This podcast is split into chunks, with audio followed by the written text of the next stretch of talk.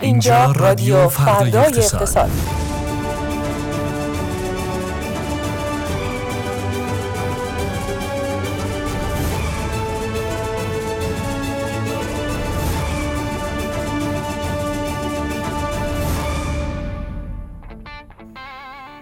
خوش آمدید به رادیو فردای اقتصاد. ما هر چهارشنبه رأس ساعت 18 به صورت زنده با شما همراه میشیم تا مروری داشته باشیم بر آنچه که در یک هفته گذشته بر اقتصاد گذشته و نگاهی خواهیم داشته با آنچه که پیش روی اقتصاد. بامون باشید.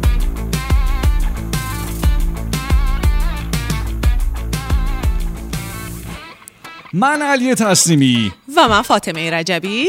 همراهتونیم به مدت یک ساعت. همراهمون باشید.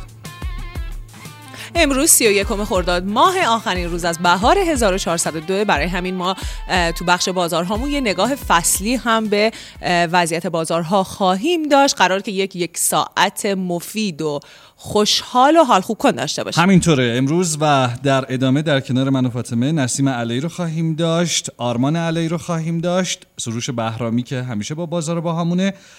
شهرام شریف رو خواهیم داشت و گفتگو با احسان تاهری رو هم به صورت تلفنی میاریمش روی خط و یک گفتگوی تلفنی خواهیم داشت در سی دقیقه دوم برنامه با علی خسروانی فعال بازار خودرو. توصیه می‌کنم این گفتگو رو هم از دست ندید.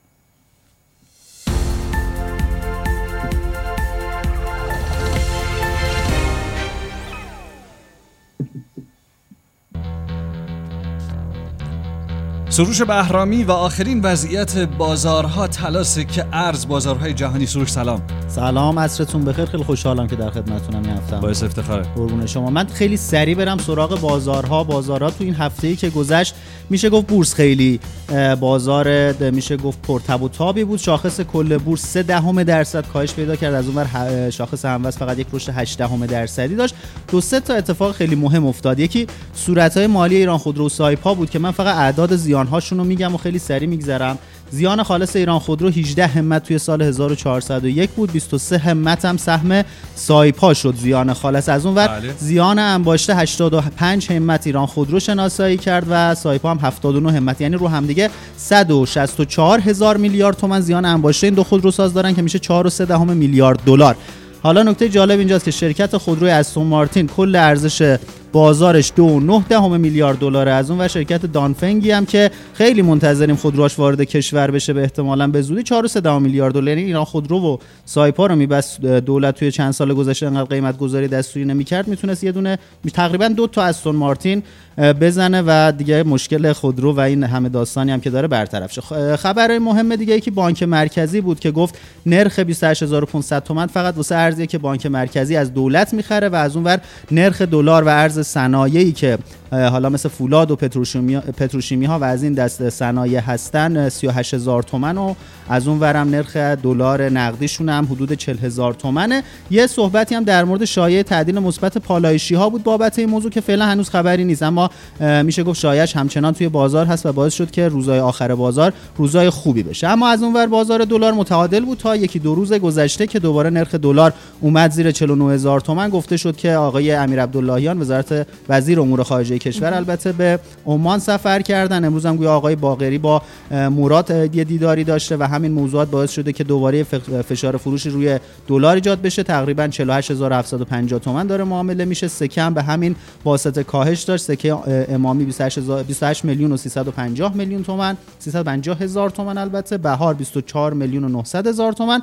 و هر گرم طلا 18 عیار هم 2 میلیون و 300 هزار تومانه بازارهای جهانی هم اگه بخوایم نگاهی بندازیم توی هفته گذشته اگه یادتون باشه چهارشنبه گفتیم که قرار بود ساعت 9 شب نشست فدرال رزرو برگزار بشه. برگزار شد و نرخ بهره بعد از 10 تا رشد پیاپی هیچ تغییری نکرد. روی 5 و 25 صدم درصد باقی موند و به هر حال میشه گفت بازارهای جهانی همچنان روزهای کم رمقی رو دارن دنبال می‌کنن. یه روز مثبت یه روز منفی اما خیلی قیمت ها کوچیک بالا پایین میشه. ممنونم ازت سروش. خیلی واقعا مفید و مختصر رو بهش گفته که خلاصه باش آره. و خیلی دیگه خوب و خلاصه نگاهی داشت به هفته یاتی؟ هفته آتی هم اگه بخوایم بگیم احتمالا با توجه به اینکه مجامع بعضی از میشه گفت بانکی ها امروز برگزار شد مجامعشون هم خبر نسبتا خوبی داشت. یه مقداری از ابهاماتشون برطرف شده احتمالا بازار بله. سرمایه هفته آینده بازار بهتری باشه با توجه به اینکه خبر مثبت سیاسی هم داره میاد. احتمالا بازار موازیش یه مقداری روند متعادل به سمت پایینشون رو ادامه بدن. متشکرم سروش بهرامی. باهات خداحافظی می‌کنم شما خداحافظ.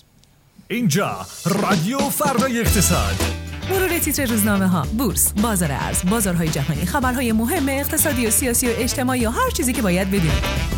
فردای اقتصاد رو امروز بشنوید.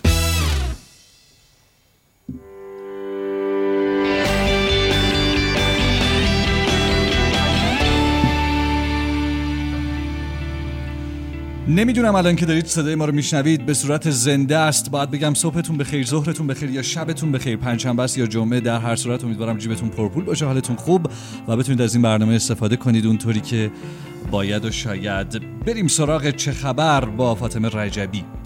خبر که خیلی زیاد بود در این هفته ولی خب من به صورت کلی و به مهمترین خبرها می‌پردازم. نکته خیلی مهمی که من دوباره باید یادآوری بکنم اینه که مشروع خبرها جزئیات خبرها و اگر می‌خواید خبر مهم اقتصادی رو از دست ندید در سایت ما به دنبالشون باشید و در انواع پلتفرم های ما از تلگرام تا اینستاگرام و یوتیوبمون هم که به تازگی راه افتاده. بنابراین ما رو در سایر پلتفرم ها دنبال بکنید تا یه چه خبر مفصل و مبسوط داشته باشین. اما اگر خلاصه بخوام اشاره بکنم شاید مهمترین خبر برای شما یا خیلی دیگه افزایش چشمگیر وام مسکنه.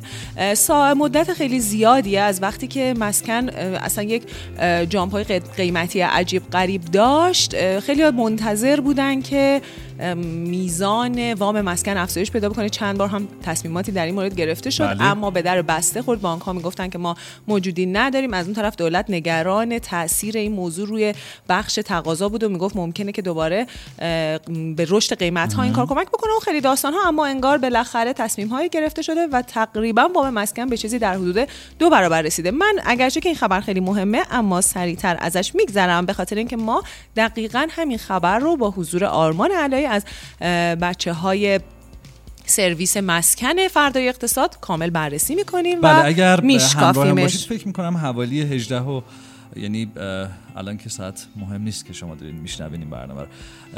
فکر کنم تا 15 دقیقه دیگه تا 15 دقیقه دیگه. آرمانو اینجا داریم و اگه حوصله ما هم ندارین یعنی می‌تونید بزنید جلو نه نه حوصله ما حوصله منو که دارن قطعا. قطعا. بله. بنابراین من دیگه وارد جزئیات خبر وام مسکن نمیشم. با ما باشین که ببینیم وام مسکن چقدر شده قسطاش چقدر شده و اساسا چه تغییراتی درش ایجاد شده.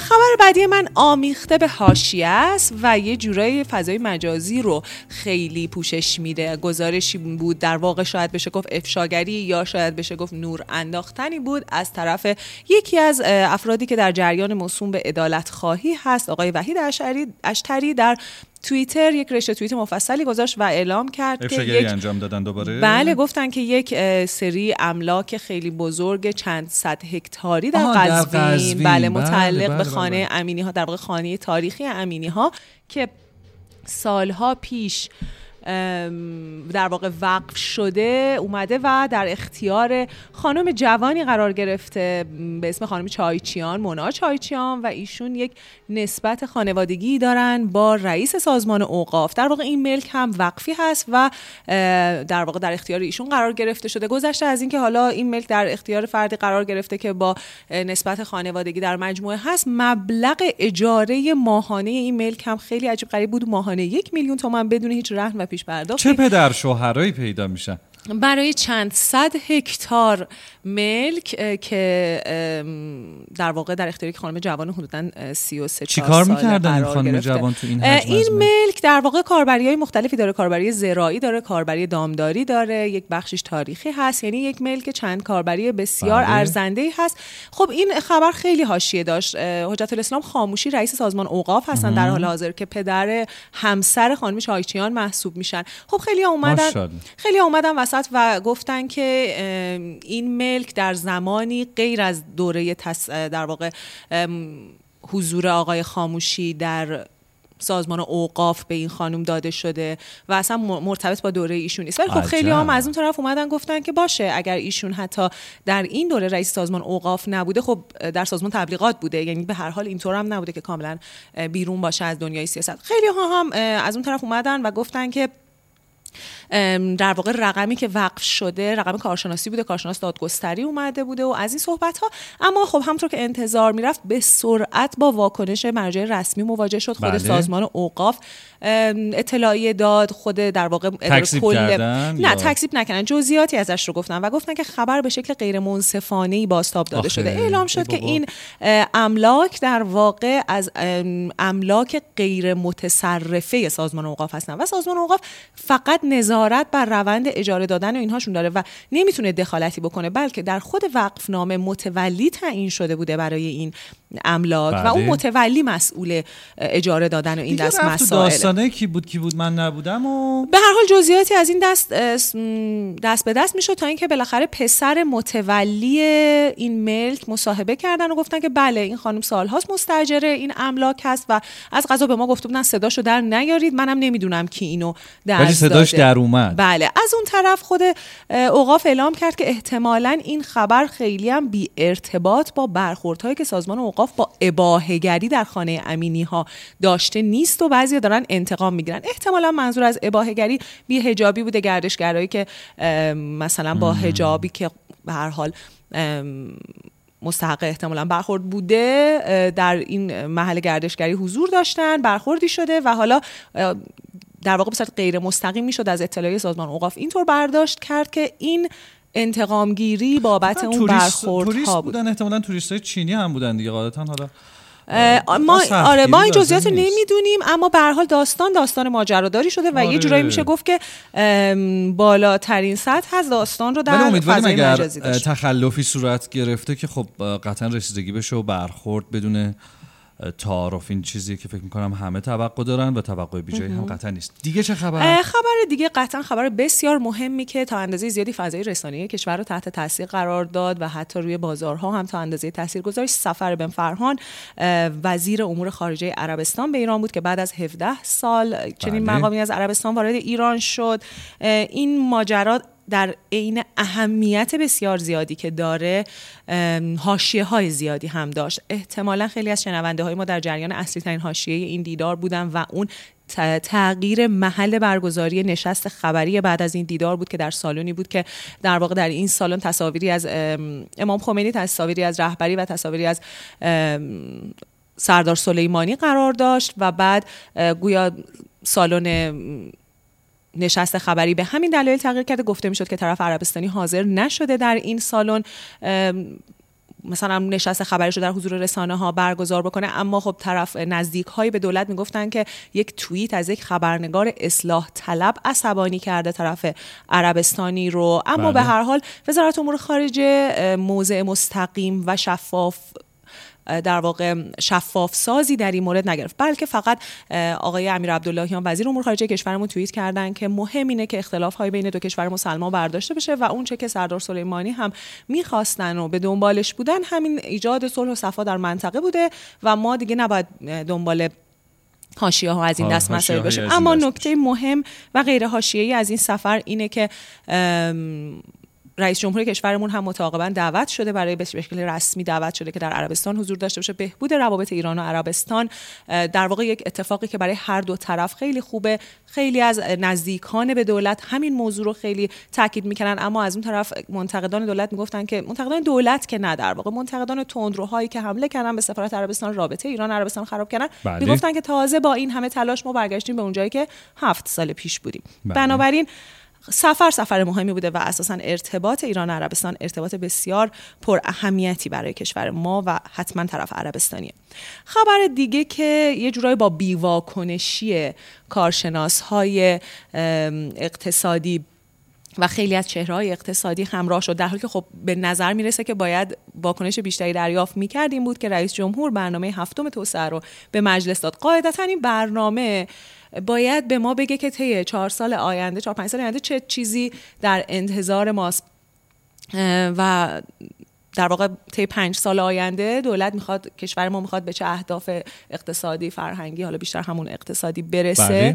ام، و خب باید خیلی برنامه مهمی باشه. اما با بیوا- بیواکنشی و بیتوجهی مواجه شد. چرا علت این وا- بیواکنشی چی هست به نظر؟ علی به خاطر اینکه عملا همونطور که خیلی از منتقدان دولت گفتن اون چه که در این برنامه بازتاب پیدا می‌کنه بیشتر امیدها و آرزوهای تدوین کننده های این برنامه هست.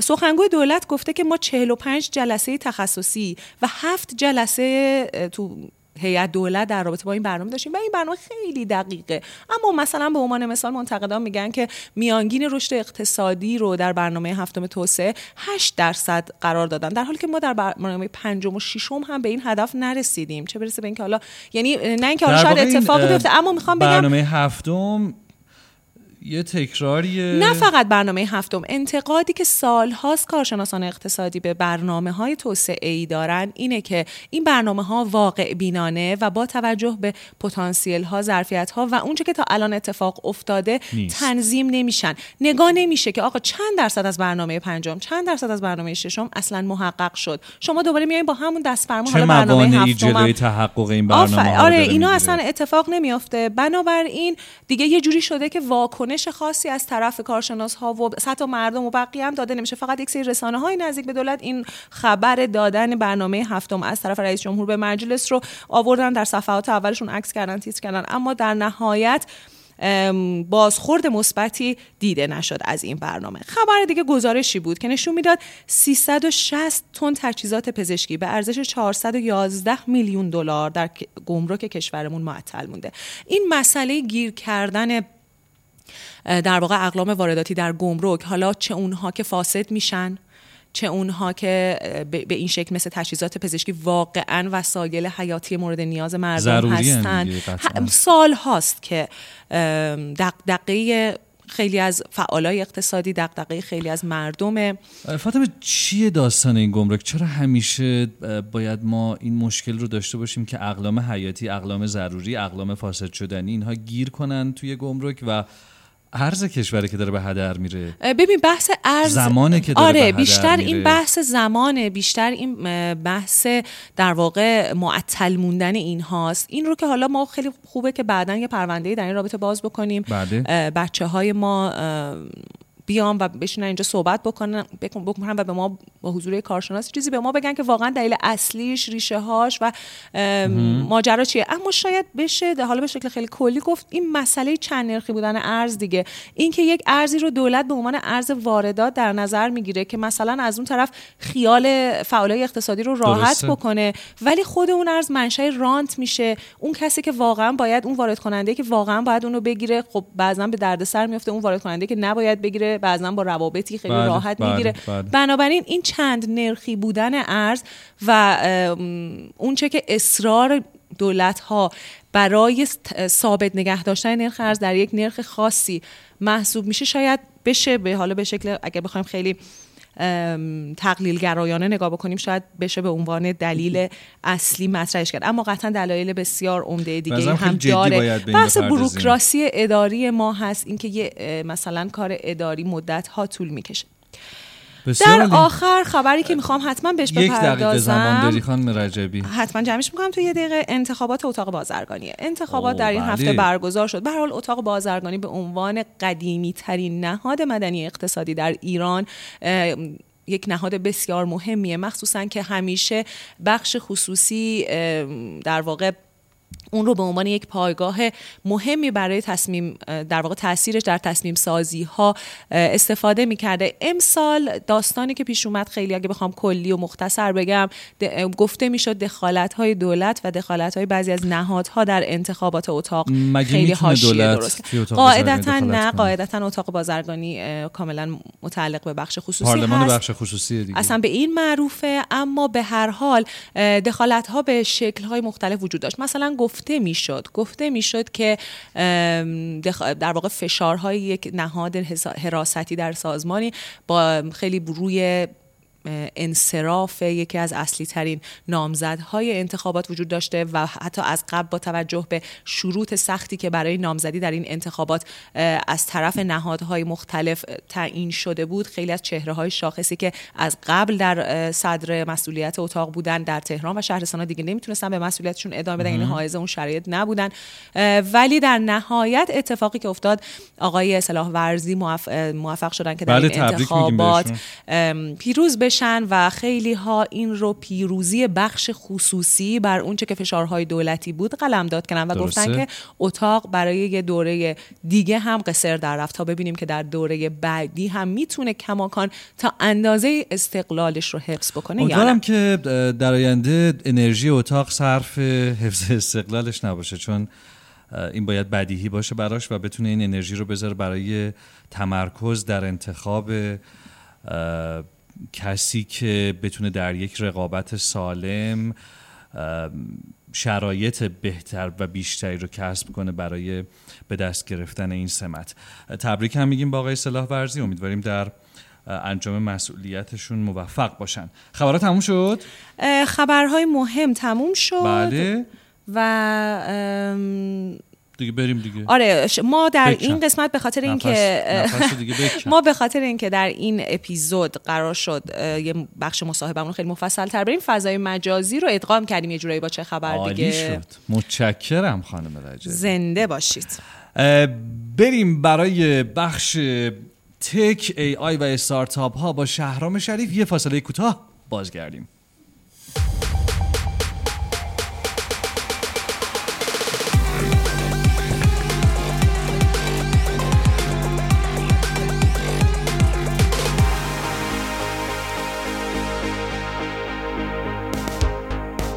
شهرام شریف سلام خوش اومدید سلام علی تصمیمی فاطمه رجبی خوشحالم در خدمتتون هستم ما امروز هم خوشحالیم. شهرام خیلی سریع می‌خوایم بریم سراغ اه، خبرهای تو اما قبلش فکر کنم خودت هم می‌خوای بهش بپردازی. من می‌خوام برم با بحث تک شاخ شروع کنم بحث unicorn که صحبت کردیم. شما هم یک برنامه ای رو ضبط کردید با آقای منشیپور و سوال محوری برنامهتون این بود که چرا در ایران unicorn نداریم.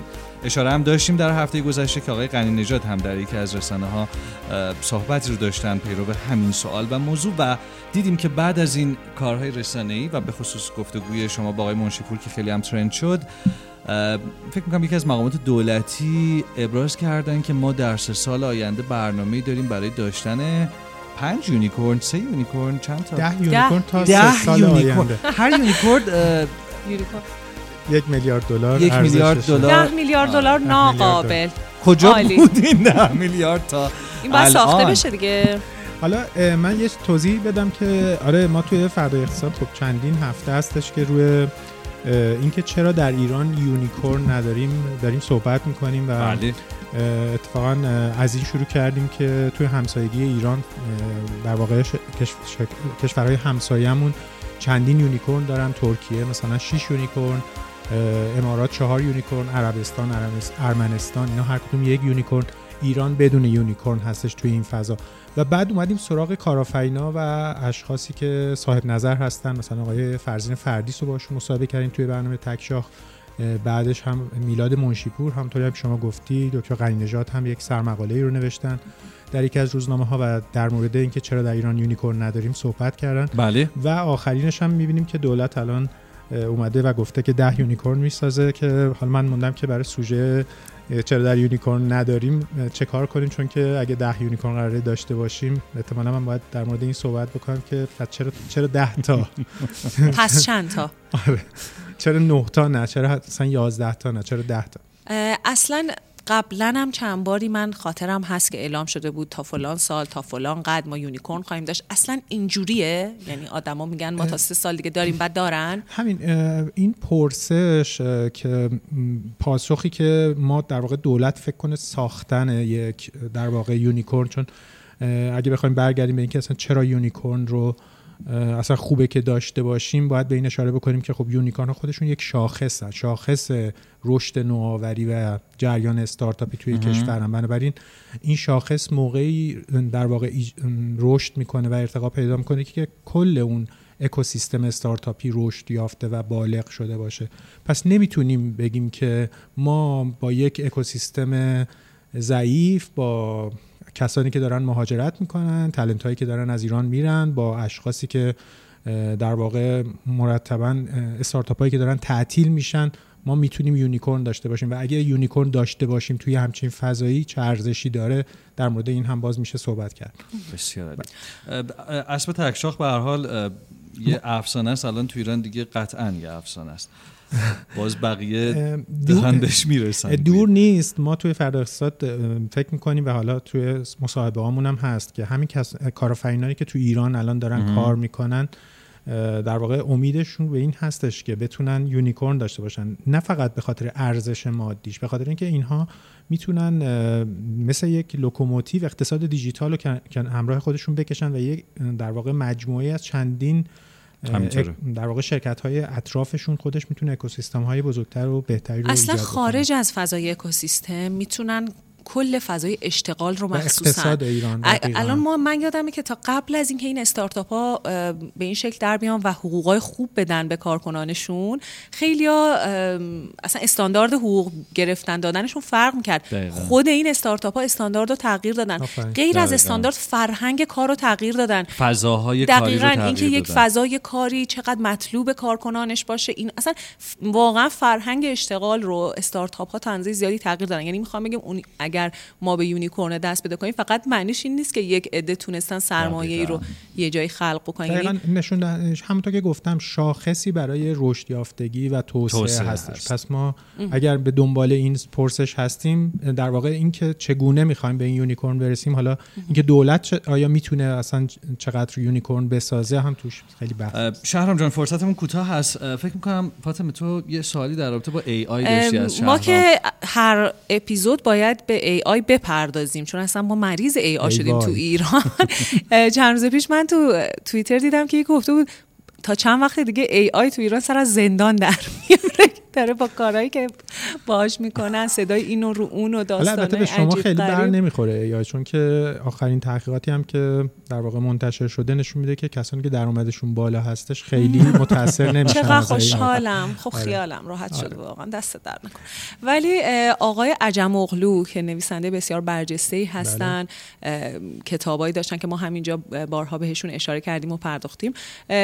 اخیرا یه جستاری داشتن یه صحبتی داشتن در رابطه با اینکه آی می‌تونه آینده دموکراسی رو در جهان تهدید بکنه با اعمال قدرت بیشتر به حکمران ها با اینکه اونها می‌تونن شهروندان رو بهتر شناسایی بکنن می‌تونن ردیابی بکنن یا می‌تونن رفتار شهروندان رو مهندسی بکنن. چه خبر خوبی؟ عالی شد. چه خبر جدیدی؟ تو تحلیل چیه در رابطه با این؟ خوشبینی بدبینی؟ آقای عجم البته خب یه کتاب جدیدی هم در این مورد نوشتن و خیلی تو این کتاب به خطرات هوش مصنوعی پرداختن. قبل از اینکه حتی این هوش مصنوعی چت جی پی تی به نوعی رشد بکنه این کتاب همزمان تقریبا منتشر شد و خیلی هم سر, و صدا کرد. واقعیت اینه که تکنو... اسم کتاب حضور ذهن داری؟ The Power of یادم رفته بقیه. کامنت بذارین جایزه بگیرین همین بخشش هم با عجم سرچ کنین پیدا قدرت تا آخر بخش که دارم خودم میگم یادم میاد. بله. ولی چیزی که هست اینه که تکنولوژی به هر حال در موردش همه این بحث وجود داره. اینه که می‌تونه مثل یک در واقع ابزار ابزار در واقع هم تو بخش مثبت مورد استفاده قرار بگیره هم تو بخش منفی. بله. طبیعتا دولت ها یا کشورها یا حاکمانی که به دنبال رفاه شهروندانشون باشن. تکنولوژی رو در خدمت رفاه شهروندان به کار می‌گیرن. بله. کشورهایی که مقابل این باشن این تکنولوژی رو علیه شهروندانشون ممکن استفاده بکنن. بله. میگن بچه ها آیه خبازی آقای خبازی مثل همیشه کمک کرده بهمون. Power and Progress. همین بود؟ آقای خبازی؟ Power of Progress. Power and Progress. Power and قدرت و توسعه. اوکی. نکته فقط همین بود که پس اگر AI می‌خوایم براش یک جنبه منفی در نظر بگیریم مثل سایر بخش تکنولوژی این در مورد اینترنت هم بود وقتی که وارد در واقع جهان شد. ما هنوز این دعوا رو تو ایران هم داریم تو ایران هم. داریم در مورد اینترنت یه می‌زنیم. هنوز میگن اینترنت. ما در واقع هنوز روی اینیم که اینترنت خوبه یا بده. یعنی ما هنوز اون سر ولی مهم نیست ما کجاییم چون فضای مجازی آره. معمولا با یه واقعا مهم نیست ما کجاییم چون این جریان میاد و ما رو به خودش خواهد برد. درست میگم؟ ببینید به هر حال موجای نوآوری دارن خیلی تو زمانهای کوتاهی دارن تکرار میشن. مثلا اه، خود اینترنت داره چندین موج نوآوری داخل خودش در واقع داره بله. ایجاد می‌کنه که AI یکی از اون موج هاست و حتما موجهای دیگری هم وجود خواهد داشت. ولی به هر حال یک موج بزرگیه که تأثیر گذاره و تا همین جا هم می‌بینیم که تاثیر خیلی قابل توجهی فکر کنم شهرام. یه چند تا خبرم آماده کرده بود می‌خوای خیلی خلاصه به همون اینا بگم هم که؟ هفته پیش اتفاقی افتاد این آخرین خبریه که در واقع میگیم میشه. اینه که خب شرکت علی بابا رو هم که حالا یه شرکتی هستش که اتفاقا تحت تاثیر همون موضوعی هستش که تو بحث قبلی داشتیم یعنی کشوری که به در واقع روی تکنولوژی ممکنه خیلی توسعه یافته باشه ولی بسیار هم کنترل ها و محدودیت های سختی در می‌ذاره مورد چین صحبت. در مورد چین داریم صحبت می‌کنیم چین عزیز. و این شرکت علی بابا رو می‌دونیم که مقامات چینی توی در واقع سالهای اخیر بعد از در واقع توی دو سه سال اخیر خیلی تحت فشار قرار دادن. اخیرا خب به این شرکت قرار شد اعلام شد که به 6 قسمت تقسیم میشه. اخیرا هم همین دو سه روز پیش هم اعلام شد که آقای در واقع مدیر عامل جدیدشون آقای ادیوو هستش و جوزف سای. هر دوی این افراد از هم بنیانگذاران علی بابا هستند کسانی که با جک ما بله. بنیانگذار مشهور علی بابا اومدن و این شرکت رو راه انداختن. چرا علی بابا مهمه همون این خبر خیلی پخش شده بود آره. توی رسانه های غربی یعنی آره. که تیم رهبری جدیدش رو علی بابا معرفی کرده. چرا علی بابا اولا که ش- بزرگترین شرکت تجارت الکترونیکی در واقع چین هستش. بله. تقریبا ارزش 240 میلیارد دلار توی بورس نیویورک بعد از اینکه این خبر اعلام شد دو چهار درصد افت کرد. نگرانن. سرمایه گذاران نسبت به آینده این شرکت افت زیادی که بعد از خروج جک ما اون کارآفرینی که این شرکت رو رشد داده و تحت فشار حالا حکومت چین این در واقع اتفاق براش افتاده در واقع نگرانن که اصلا این شرکت از بین بره. ولی یه خبر دیگه این که خود آقای جک ما توی هفته گذشته توی یک رویدادی توی شرکت علی بابا دیده شده و این باعث شده که خیلی های تصور ایجاد بشه براشون. بعد از این تغییرات که این تغییرات به نوعی روح جک ما توی علی بابا هنوز وجود داره و داره کار می‌کنه. به رغم اینکه سهام زیادی رو به رقباش توی دو سه سال اخیر داده و بازار تقریبا تقسیم شده. بسیار چین. شهرام می‌خوام ازت قول بگیرم. هفته آتی به این بپردازیم که استارتاپ های امریکایی در چین چقدر سرمایه گذاری کردن و بالعکس رابطه خیلی بامزه این ماجرا تو رابطه آره. چین و امریکا به این بپردازیم میشه این قول بهم بدی؟ آره حتما. حالا هم چیزی که قول و اینا نداره. بگو که آقای آقا شریف این کارو سرشون بکن شلوغ همین الانم. می‌تونم ولی الان وقت ندارم باید برم. متشکرم ازت. دست شما درد نکنه. واقعا مثل همیشه از بخشای جذاب ماست. من که خودم مشتریشم. خداحافظ تا هفته شهرام.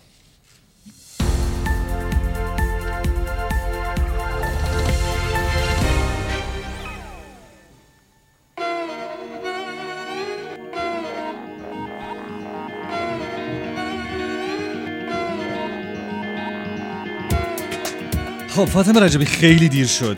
مطالب شهرام جذابن نمیشه ازشون گذشت ولی زمان رو رد کردیم. امیدوارم بدقول نشیم پیش شنونده هامون. چیز رو از دست ندیم. هستیم با نسیم علایی.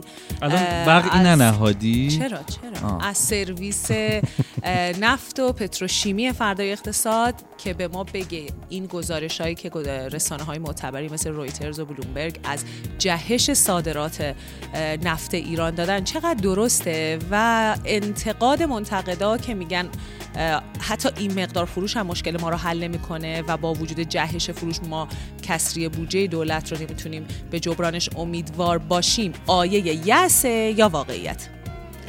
چه سلام سوالی. سلام. خوب هستین. امیدوارم که به برنامه خوبی در پیش داشته باشیم. همونطور که می‌دونیم این آماری که میاد از صادرات نفت ایران آمار برآوردها از میزان صادرات نفته یعنی ما هیچ آمار رسمی از مقدار فروش نفت کشورمون نیست از قیمتش هم نیست. و اینم یه آماریه که یه مؤسسه به اسم کپلر منتشر کرده.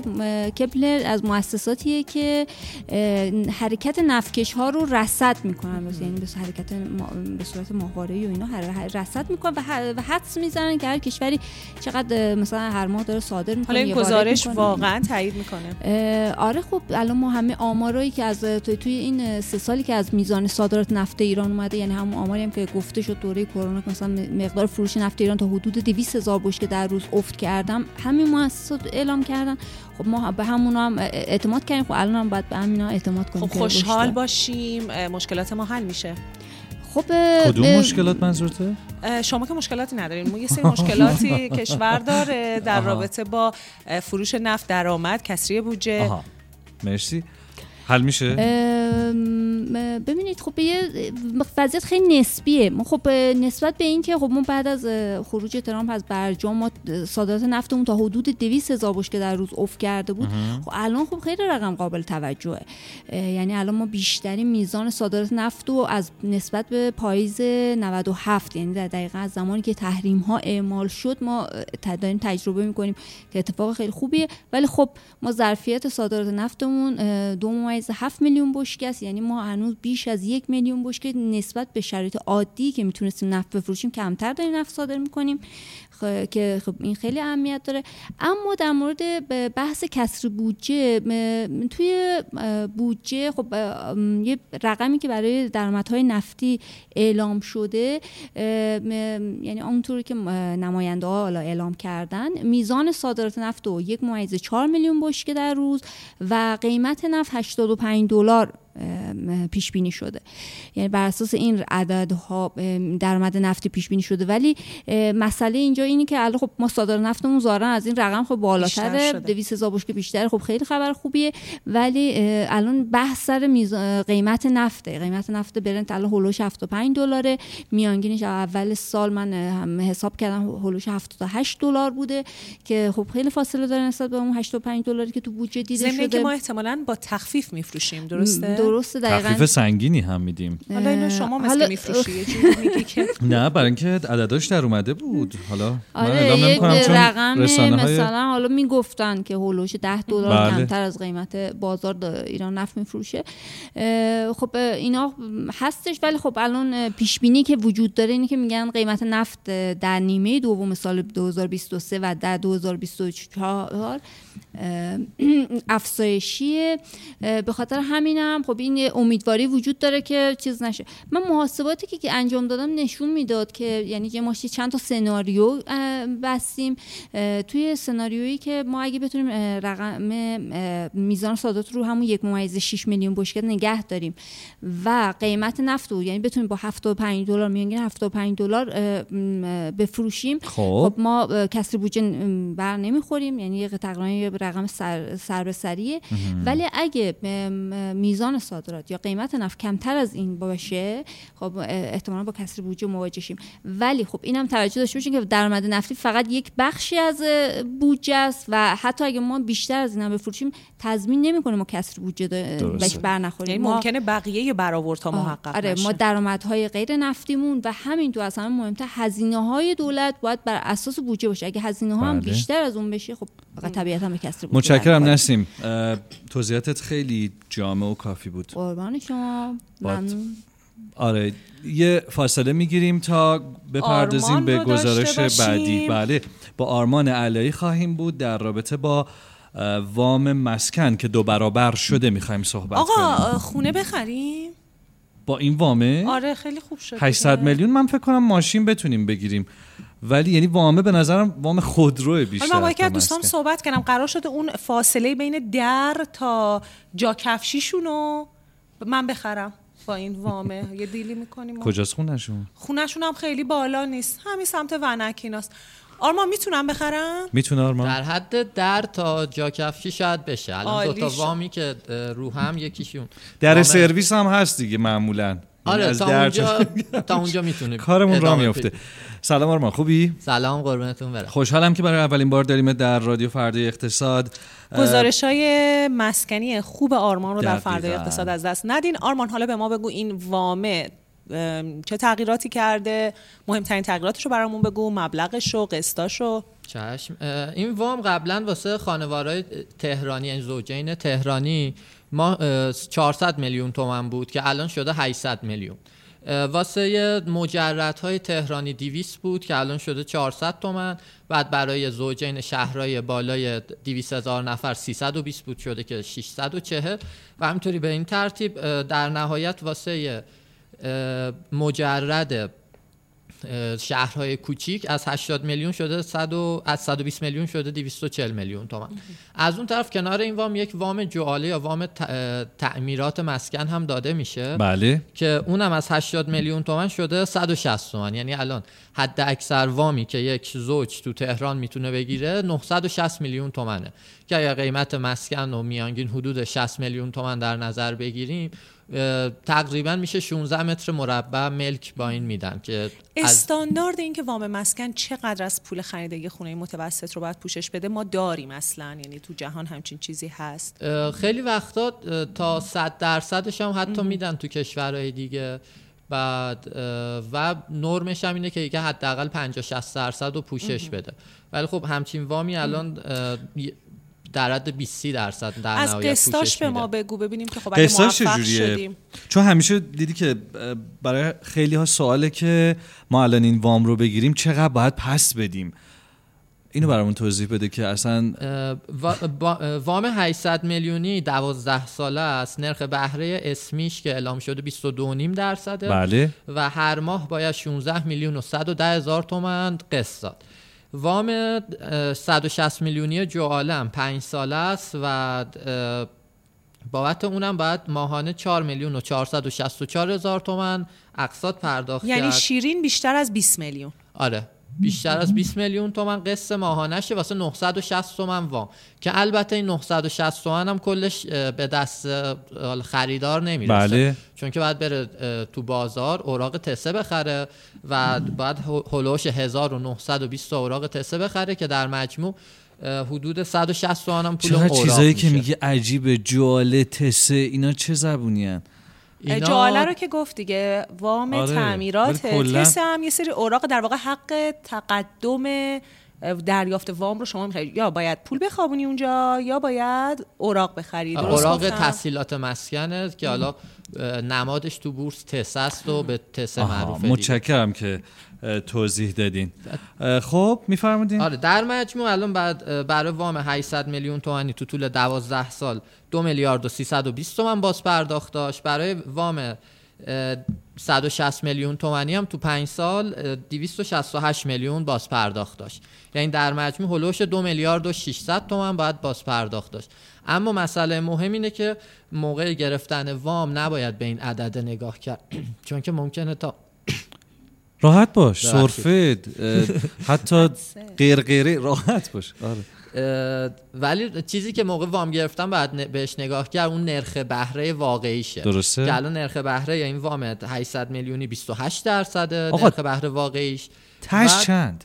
تهش چی چند؟ تهش ما چقدر 800 رو می‌گیریم چند پس میدیم؟ اونو بگو. گفتم یه دو میلیارد و 600 دو میلیارد و تومن. 600 پس بله. میدیم. اما اما چیز مهم این نیست که چقدر دارید پس می‌دید. اینه آها. که تو چه مدتی چقدر پس می‌دید. یعنی اون بله. نرخ بهره واقعی چقدره. درست. که نرخ بهره واقعی وام 800 تومانی 28 درصده و برای وام 160 تومانی 32 درصده. بسیار عالی. متشکرم ازت آرمان. باید باهات خداحافظی کنیم. بریم روی خط تلفن با احسان احسان تاهری فامیلیش. احسان؟ تاهری بله. احسان جان سلام و درود. سلام علی جان. منم سلام عرض می‌کنم خدمت همه شنوندگان عزیز. اون چه که احسان تاهری قرار برای ما توضیح بده خیلی سریع اینه که طبق گزارشی که اخیرا مرکز آمار داده رشد اقتصادی در ایران نزدیک به 5 درصد اعلام شده. عددیه که هم احساس نمیشه هم فراتر از انتظاره. احسان به ما میگه که قضیه این رشد اقتصادی چیه و چرا اصلا انتظار نمی‌رفت و چرا آدم احساس می‌کنه جور در نمیاد؟ یعنی یعنی من حسش تو حسش می‌کنی؟ رشد اقتصادی رو؟ خیر. تو حسش می‌کنی احسان؟ من توضیح میدم الان خدمتتون که میشم قضیه چون می‌خوام حس. کنم. بفرمایید. سلام عرض می‌کنم خدمت خانم رجبی هم چون من بهشون سلام نکردم. ببینید بله، قضیه ببین، این رشد. اقتصادی این هست که اولا ما دو تا مرجع داریم برای اعلام رشد اقتصادی که یکیش بانک مرکزی یکیش مرکز آمار. بله. قبل از این رشد 4 و 8 درصدی یا حدود 5 درصدی که بانک مرکزی اعلام کنه مرکز آمار یه رشدی رو اعلام کرده بود که ببخشید مال مر- مرکز آمار 4 و 8 بود رشدی هم بانک مرکزی اعلام کرده که 3 و 8 دهم بود. اما اینکه حالا چرا فراتر از انتظار بود یکیش به دلیل اینه که تعدیلای خیلی بالایی توی این رشد اتفاق افتاد که مثلا انتظار می‌رفت این رشد در حد سه درصد سه ای باشه که مرکز آمار اعلام کرد حالا شده چهار و هشت. یکیش از این بابت بود و حالا اینکه چرا احساس نمیشه به دلیل اینه که ما توی یه دهه گذشته توی یک دهه رشد اقتصادیمون حدود ده درصد بوده. در حالی که مثلا برای کشورهای دیگه توی یه دهه شاید 50 60 درصد اقتصادشون بزرگ شده. و به خاطر همین توی یه سال شاید این تغییر خیلی محسوس نباشه. و نکته دیگه هم که هست اینه که حالا مثلا ما پارسال یه سری شوکای قیمتی داشتیم که باعث شد مصرف خانوارها شاید توی یه دوره بیشتر بشه و پسندازشون کمتر بشه. خب؟ و شاید یه دلیلش هم این باشه که چون فشار زیادی به خانوارها وارد شد توی پارسال به دلیل اصلاح قیمتی که انجام شد این رشته شاید آنچنان ملموس نباشه براشون متوجه بله. شدی؟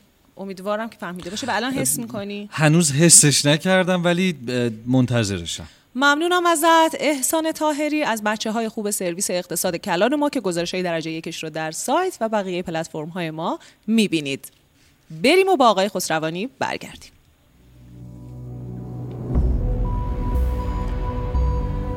نبز زربان اقتصاد شنیدنی است در فردای اقتصاد. چهارشنبه ها ساعت 18 به مدت یک ساعت.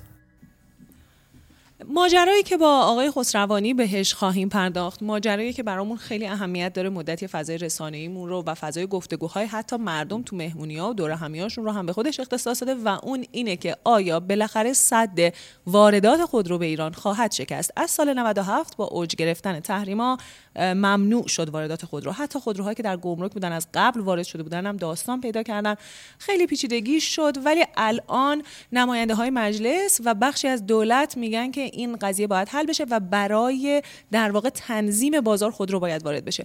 یک گروه خودروهای وارداتی نو هستن و یک گروه خودروهای وارداتی دست دوم. خودروهای وارد- وارداتی دست دوم در واقع اصل مناقشه سر ایناست. اصل داستان اینا هستن که خیلی ها میگن با واردات اینهاست که در واقع بازار خودرو تکون می‌خوره. چون اون خودروهای وارداتی معمولی به دلیل قیمتشون خیلی نمی‌تونن بازار رو تغییر بدن. نکته دیگه که در کنار این دو تصمیم در واقع واردات خودرو و واردات خودروی دست دوم اهمیت داره تعرفه هایی که تعیین شده. در هفته گذشته خیلی خبرهای مربوط به تعرفه ها توجه ها رو به خودش جلب کرد دولت تعرفه های نسبتا که نه بسیار سنگینی رو روی واردات خودرو لحاظ کرد تا 176 درصد برای خودروهایی با ظرفیت بالاتر از 3000 سی سی. اما برای خودروهایی که در واقع مصرف عمده مردم رو تشکیل میدن هم تعرفه حدود 100 درصد قرار شد که گرفته بشه. این موضوع هم واکنش هایی داشت. اما از اون طرف خیلی ها گفتن همین که این دیوار وار...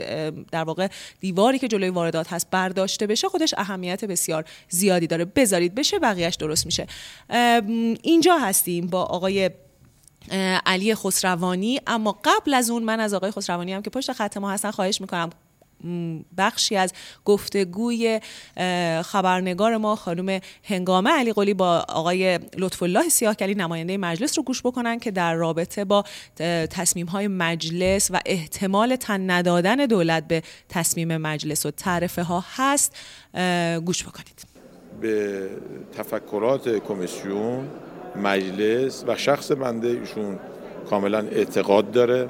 مسیری که ما میریم ایشون قبول داره. اینکه تنظیم بازار خودرو باید با ورود خودروهای خارجی دست دوم و نو جبران بشه و تنظیم بشه اعتقاد داره. اینکه باید خودرو به قیمت مناسب دست مردم برسه اعتقاد داره.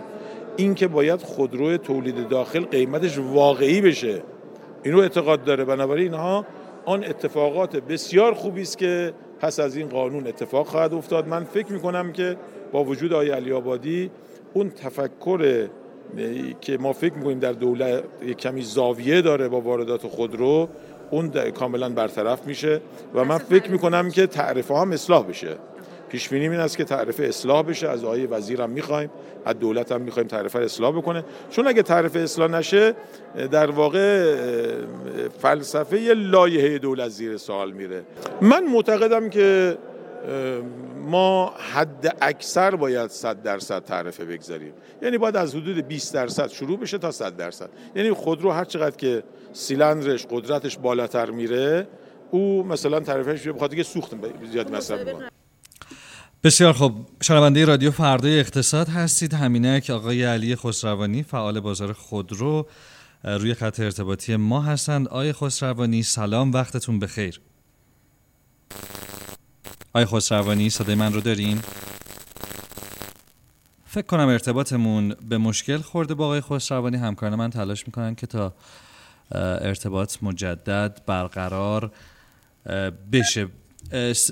گزارشی که شنیدید صدای آقای لطف الله سیاهکلی نماینده مجلس بود در گفتگو با خبرنگار پارلمانی فردای اقتصاد خانم هنگامه علی قلی که ابراز امیدواری کرده بودند که تعرفه اصلاح خواهد شد. یعنی اگر اصلاح نشه دولت تعرفه ها رو اصلاح نکنه اصلا مصوبه هم مجلس هم مصوبات قبلی خودش زیر سوال میره. حالا ما می‌خوایم با آقای خسروانی به این بپردازیم که آیا به عنوان یک فعال اقتصادی به عنوان یک کسی که در بازار خودرو مشغول فعالیت اقتصادی هستند با این تعرفه ها اوکی هستن یعنی نظرشون چیه؟ به نظرشون میشه با این تعرفه ها بازار رو به راه انداخت یا خیر؟ و بعد می‌خوایم در رابطه با ابهاماتی که در رابطه با بازار خودرو بعد از واردات حالا خودروهای دست دوم یا خودروهای نو وجود داره صحبت کنیم. اون همین که تکلیف نمایندگی ها چه خواهد بود وضعیت کنترل کیفی خودروهای دست دو چطور خواهد بود خدمات پس از فروش و همه سوالاتی که در این رابطه وجود داره. آقای خسروانی اومدن روی خط. آقای خسروانی سلام. وقتتون بخیر. جناب خسروانی صدای من رو دارین؟ این تونل این تونل نیایش این تونل توحید اینا. کارو خراب می‌کنن خانم رجبی. هرچی می‌کشیم از تونل. نه هرچی که واقعا نه تونل اگر می‌تونستن نه یه لحظه تونل خیلی اعصابمو خورد کرد دیگه. یعنی الان واقعا ما عصبانی هم از دست خب این دقیقا نشون میده که اونایی که باورشون نمیشه رادیو فردا اقتصاد زنده است الان می‌تونن باور کنن که واقعا زنده است. آقای خسروانی صدای من رو دارین شما؟ من صدای شما رو دارم عالی شد. شما صدای من داریم ما هم صدای شما رو داریم. بسیار هم خوب.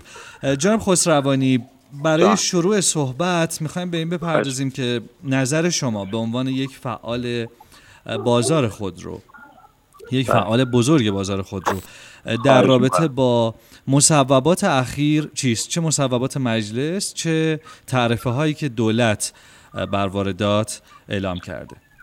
بله. ببینید من اولا نظرم راجع به در واقع مصوبه دولت در رابطه با تعرفه ها بگم. بله. چون خیلی شایعه ایجاد کرده شایعه ایجاد کرده. بله.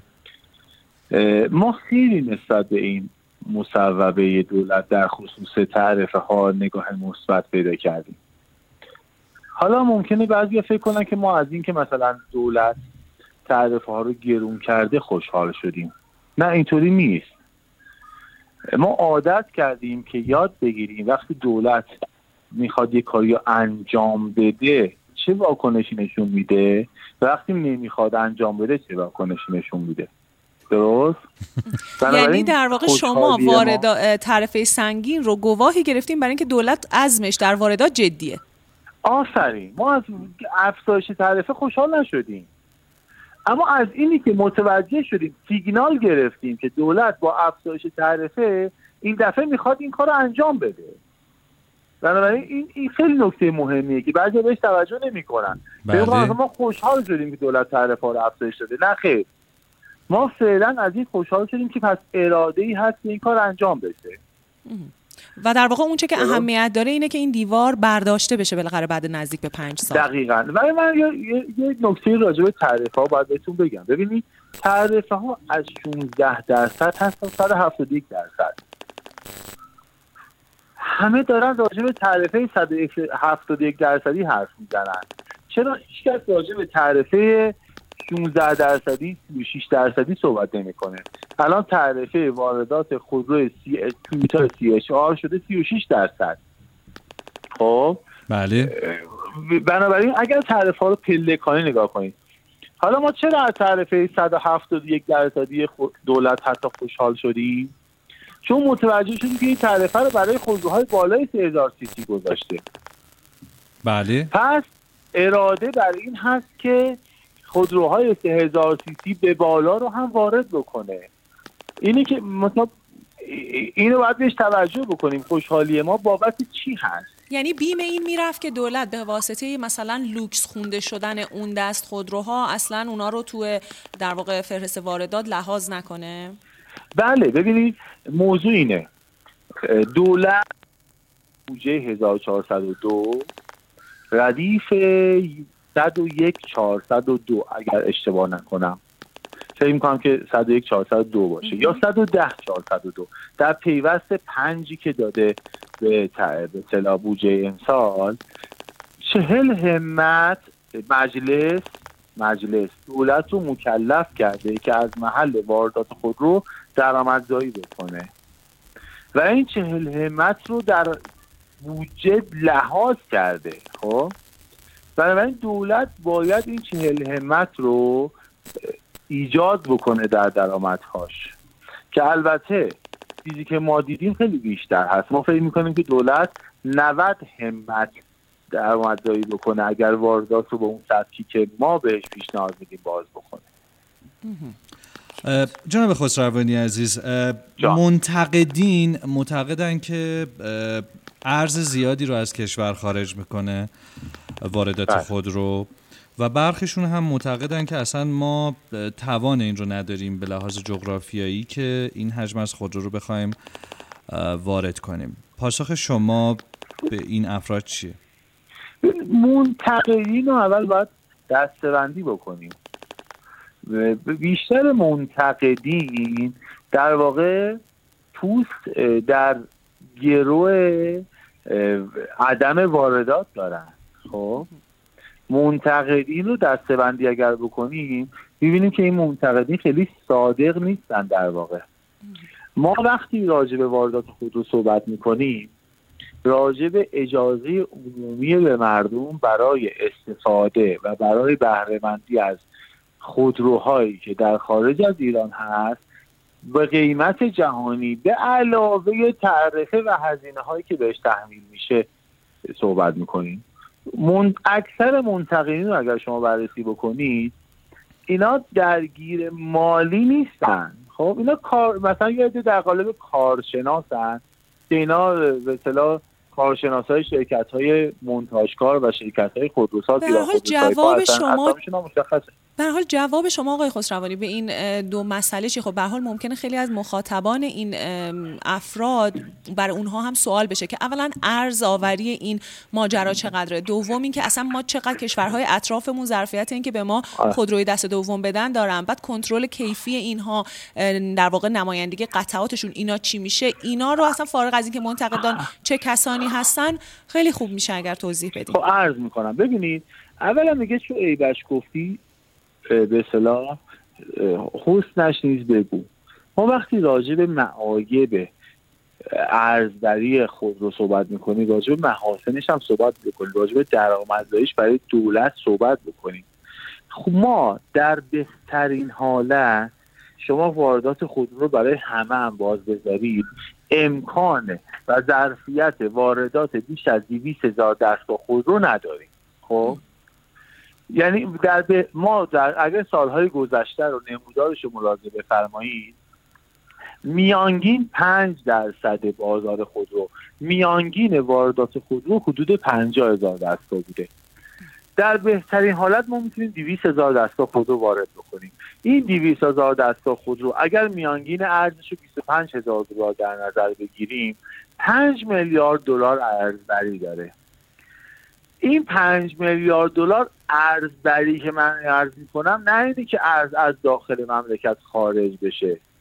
در واقع 5 میلیارد دلار از ارزهایی که امکان ورود به کشور رو نداره در قالب واردات خودرو وارد میشه. ما اصلا ارز داخل رو به دردمون نمی‌خوره برای واردات خودرو بخوایم استفاده بکنیم. اینی که میگن مثلا ما ارز نداریم مگه قراره که مثلا از ارز بازار فردوسی کسی بخره ببره؟ مثلا شما امکان نداره بری مثلا 100 هزار دلار از بازار فردوسی بخری بذاری تو جیبت برداری ببری. شما می‌تونی برید مراجعه بکنی ریال بدی و در خارج مرز دلار بگیری برای واردات خودرو بنابراین از ارز منشأ خارجی اصلا واردات مجبور از ارز منشأ خارجی استفاده بکنه. چرا ما نگران این هستیم که مثلا در داخل ارز نداریم؟ خب خیلی هم میگن که اون ارز منشأ خارجی می‌تونه بیاد خب. داخل و مثلا بازار ارز رو یه سر و سامونی بده به بقیه اگه ارز منشأ خارجی می‌خواد بیاد که میومد. چجوری می‌تونه بیاد؟ الان من یه سوال دارم. مثلا فرض بفرمایید من نوعی یک میلیون دلار خارج از ایران ارز دارم. چجوری می‌تونم این ارز رو بیارم داخل؟ خب اگه کالای اساسی بخریم بهتر نیست تا اینکه خودرو بخریم. جان؟ اگر با اون ارزی که به هر حال ما توان آوردنش به داخل رو نداریم اما توان خرج کردنش رو داریم خب کالای اساسی خب. بخریم. این رو من از زبون منتقدها میگم ها. نه نه. یعنی من منم زبون منتقد ندارم آره یعنی شما. بنده برای روزی با 100 بار با این سوالا مواجه میشم. جوابشون هم میدم. به شما عرض می‌کنم.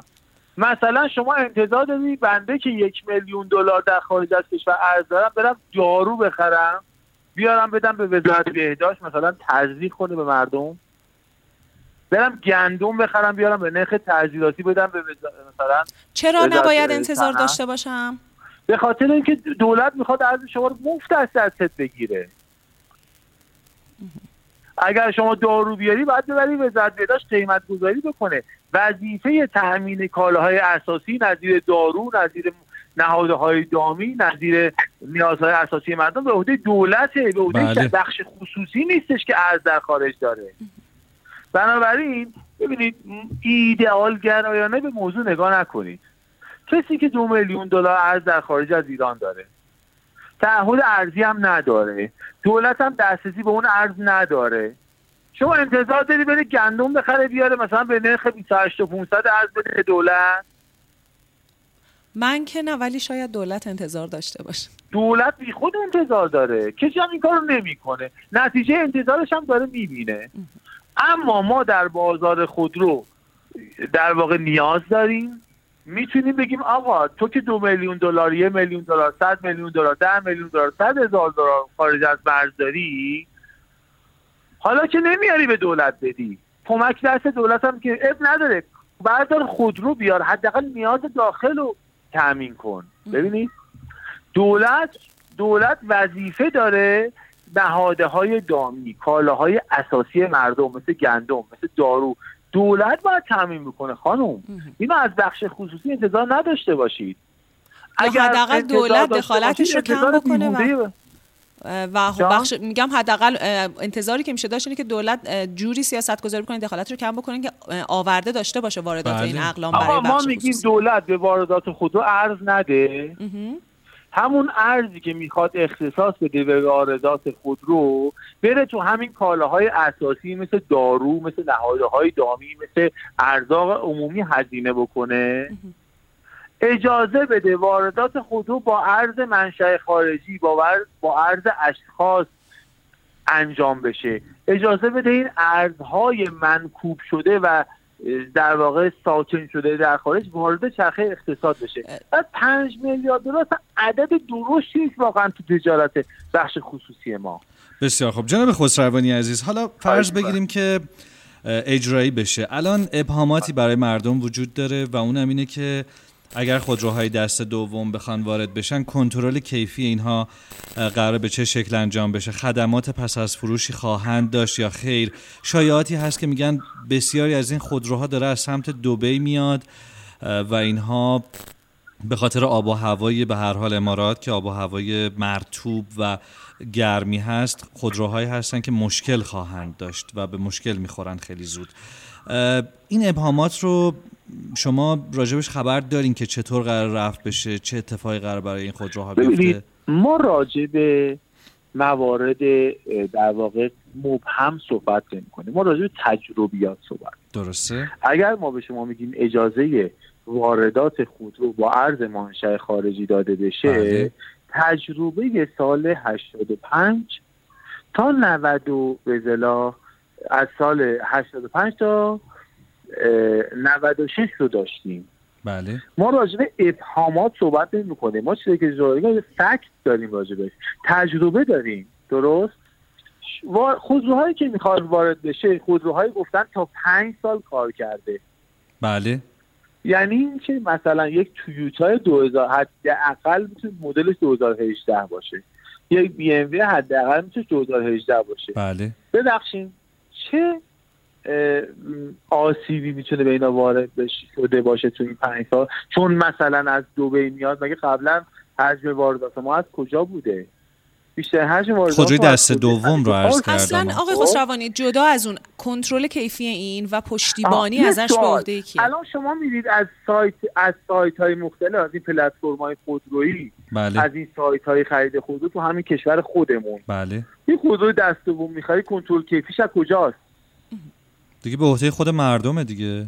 نه. کارشناسانی وجود داره. بله. یعنی میگین که در داخل این قضیه دوستان- ببینید این دوستان برای مردم حق انتخاب قائل نیستن. مخاطب رو بیشعور فرض می‌کنن.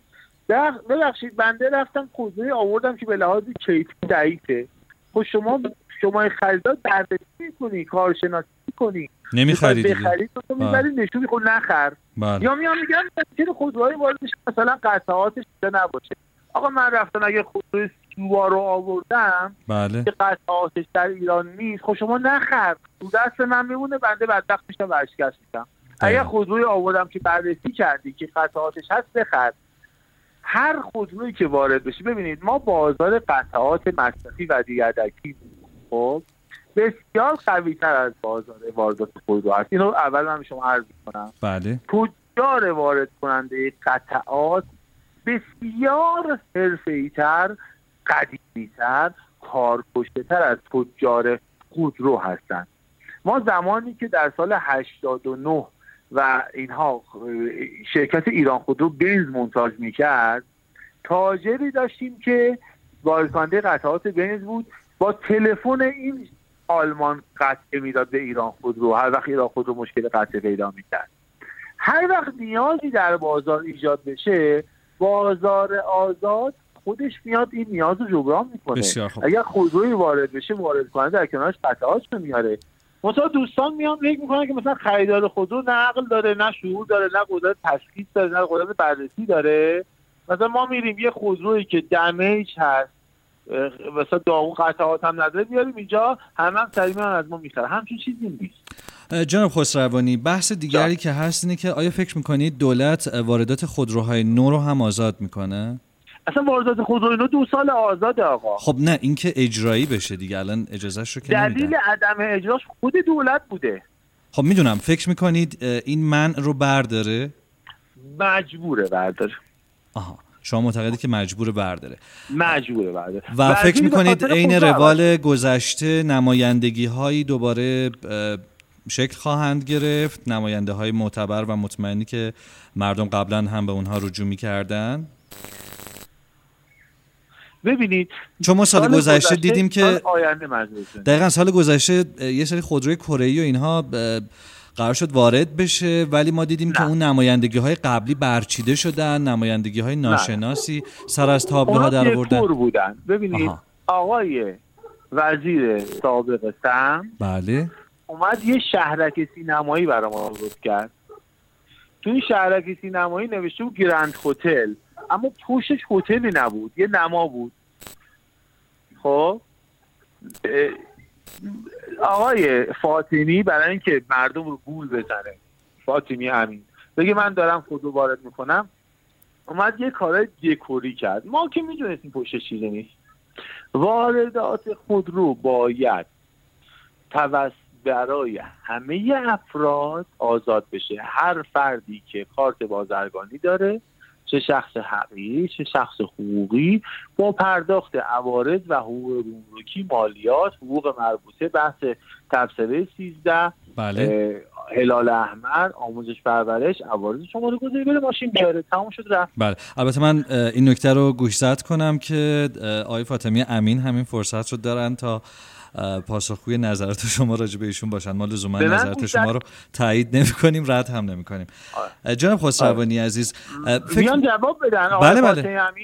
بیان بگن که آقا شما شرکت کوشا خودرو رو که به عنوان نمایندگی رسمی کیا تو ایران معرفی کردی و ما می‌دونیم که به خاطر تحریم ها شرکت کیا موتورز کره جرئت نداره حتی ایمیل شرکت کوشا خودرو رو باز کنه. خب؟ بله.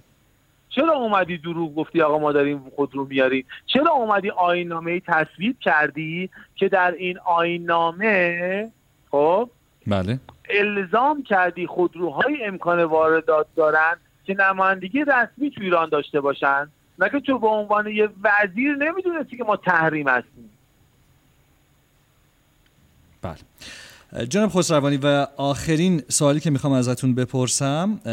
در رابطه با اینه که اگر این شرایط محقق بشه بله. تأثیر اون روی بازار خودرو چه خواهد بود این سوالیه که خیلی از شهروندان دارن در واقع خیلی جناب خسروانی میگن که با توجه به نرخ بالای دلار حتی اگه خودروهای خارجی وارد کشورمون بشن به دلیل قدرت خرید پایین مردم اصلا وارد اون بازاری که در واقع خرید و فروش مردم طبقه متوسط هست نمیشن. دوباره یک طبقه دیگری رو به خودشون درگیر می‌کنن و نمی‌تونن روی فضای کلی بازار خودرو تاثیر بذارن.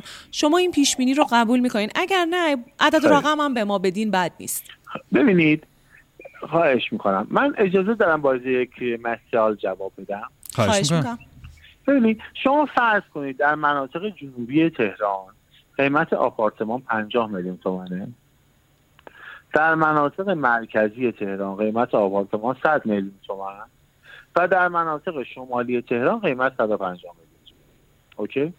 بله حالا یه طرحی میاد آپارتمان در مناطق شمالی تهران رو از 150 میلیون تومن می‌کنه 75 میلیون تومن به زور آیا شما به نفع شمالی نشین ها کار کردید؟ نه خیر خیر وقتی آپارتمان در مناطق شمالی تهران بشه 75 میلیون تومن اون 50 میلیون تومن منطقه جنوب تهران هم میشه 25 میلیون تومن یعنی میگین که قیمت های پایین به نوعی. خب؟ تابع قیمت های بالا هستن ببینید قیمت در بازار آبشاری هست.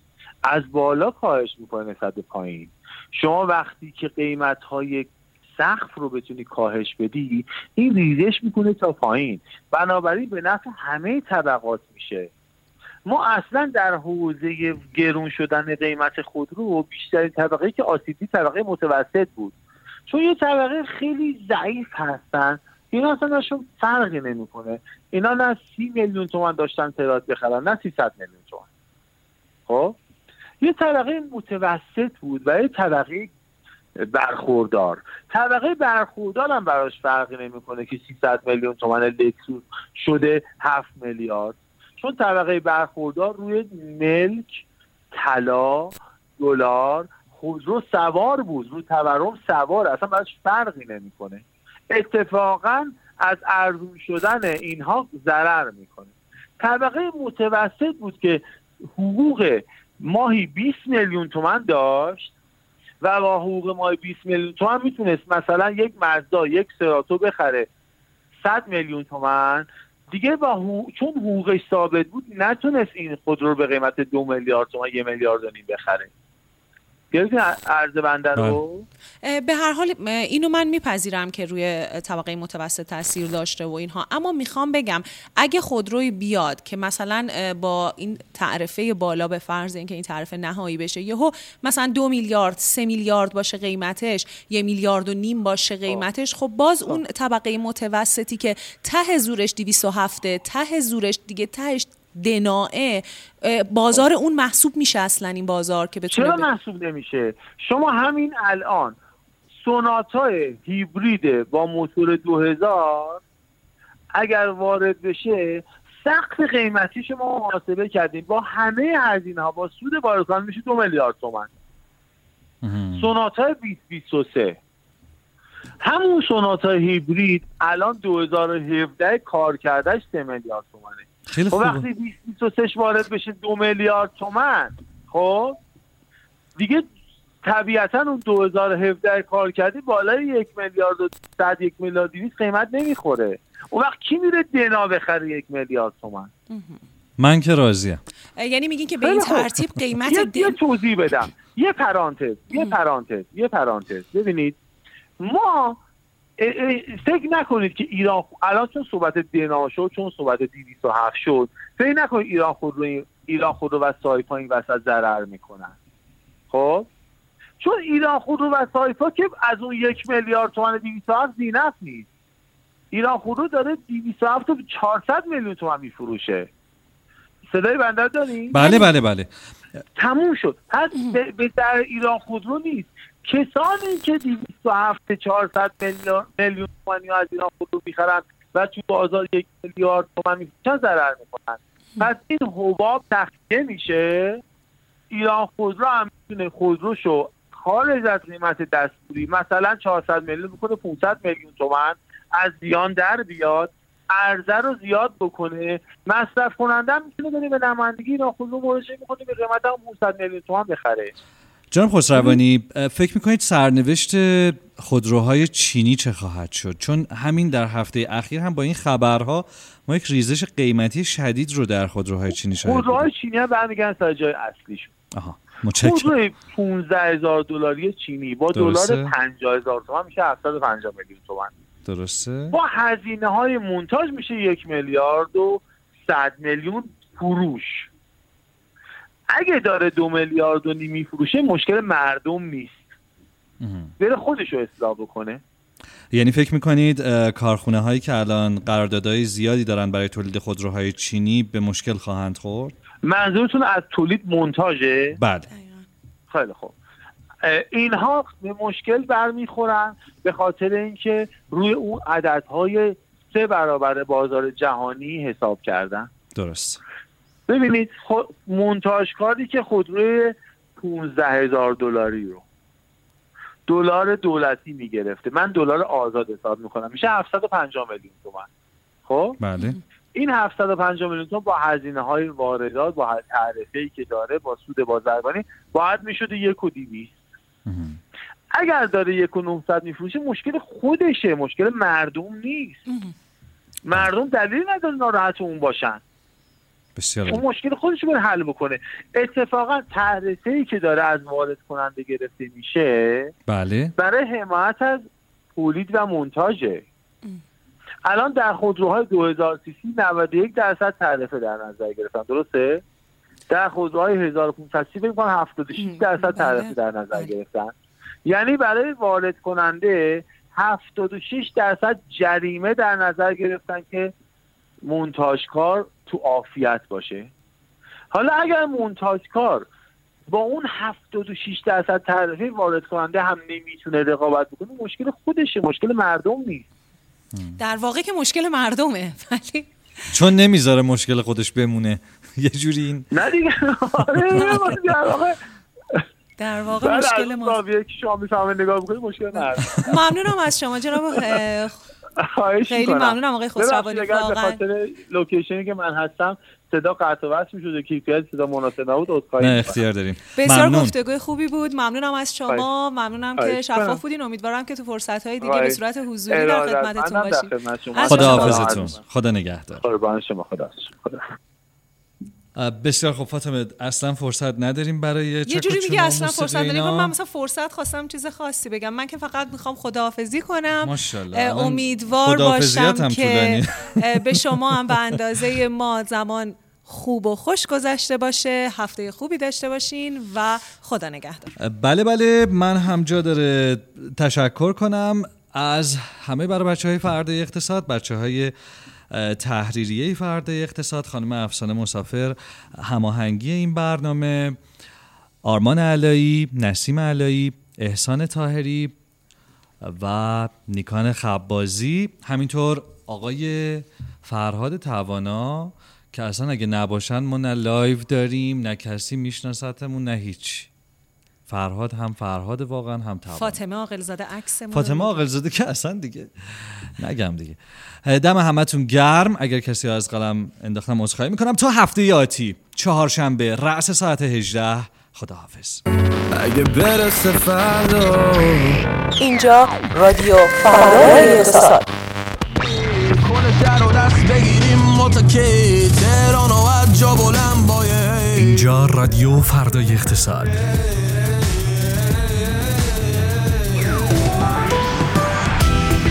مرور تیترهای روزنامه ها بورس بازار ارز بازارهای جهانی خبرهای مهم اقتصادی و سیاسی و هر چه که باید بدانید. نبز زربان اقتصاد شنیدنی است در رادیو فردای اقتصاد. چهارشنبه ها ساعت 18